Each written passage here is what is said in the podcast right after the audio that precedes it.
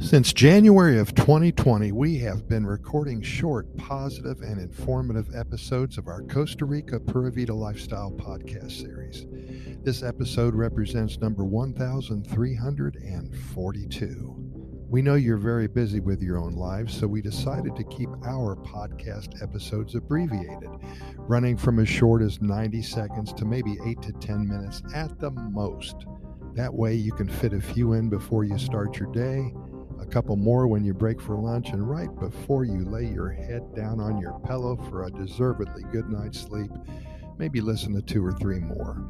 Today, we're going to include in our daily presentations a quick, always positive Costa Rica love story.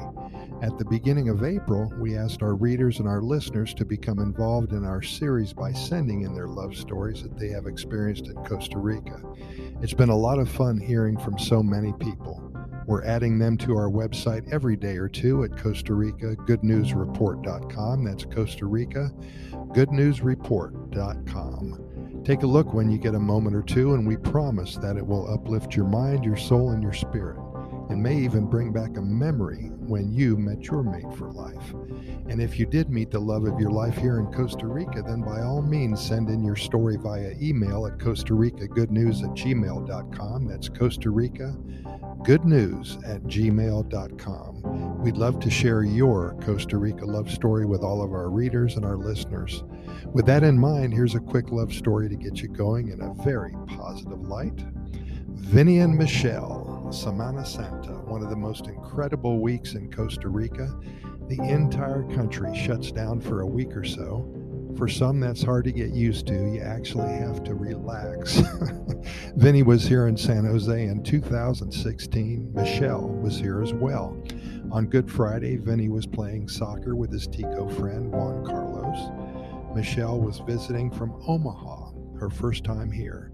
Vinny kicked the ball and he kicked it so hard that it went into a crowd of people about 30 feet away from the field. Michelle picked it up and threw it back to Vinny. Their eyes met and locked on immediately. Electricity was created and the rest was history.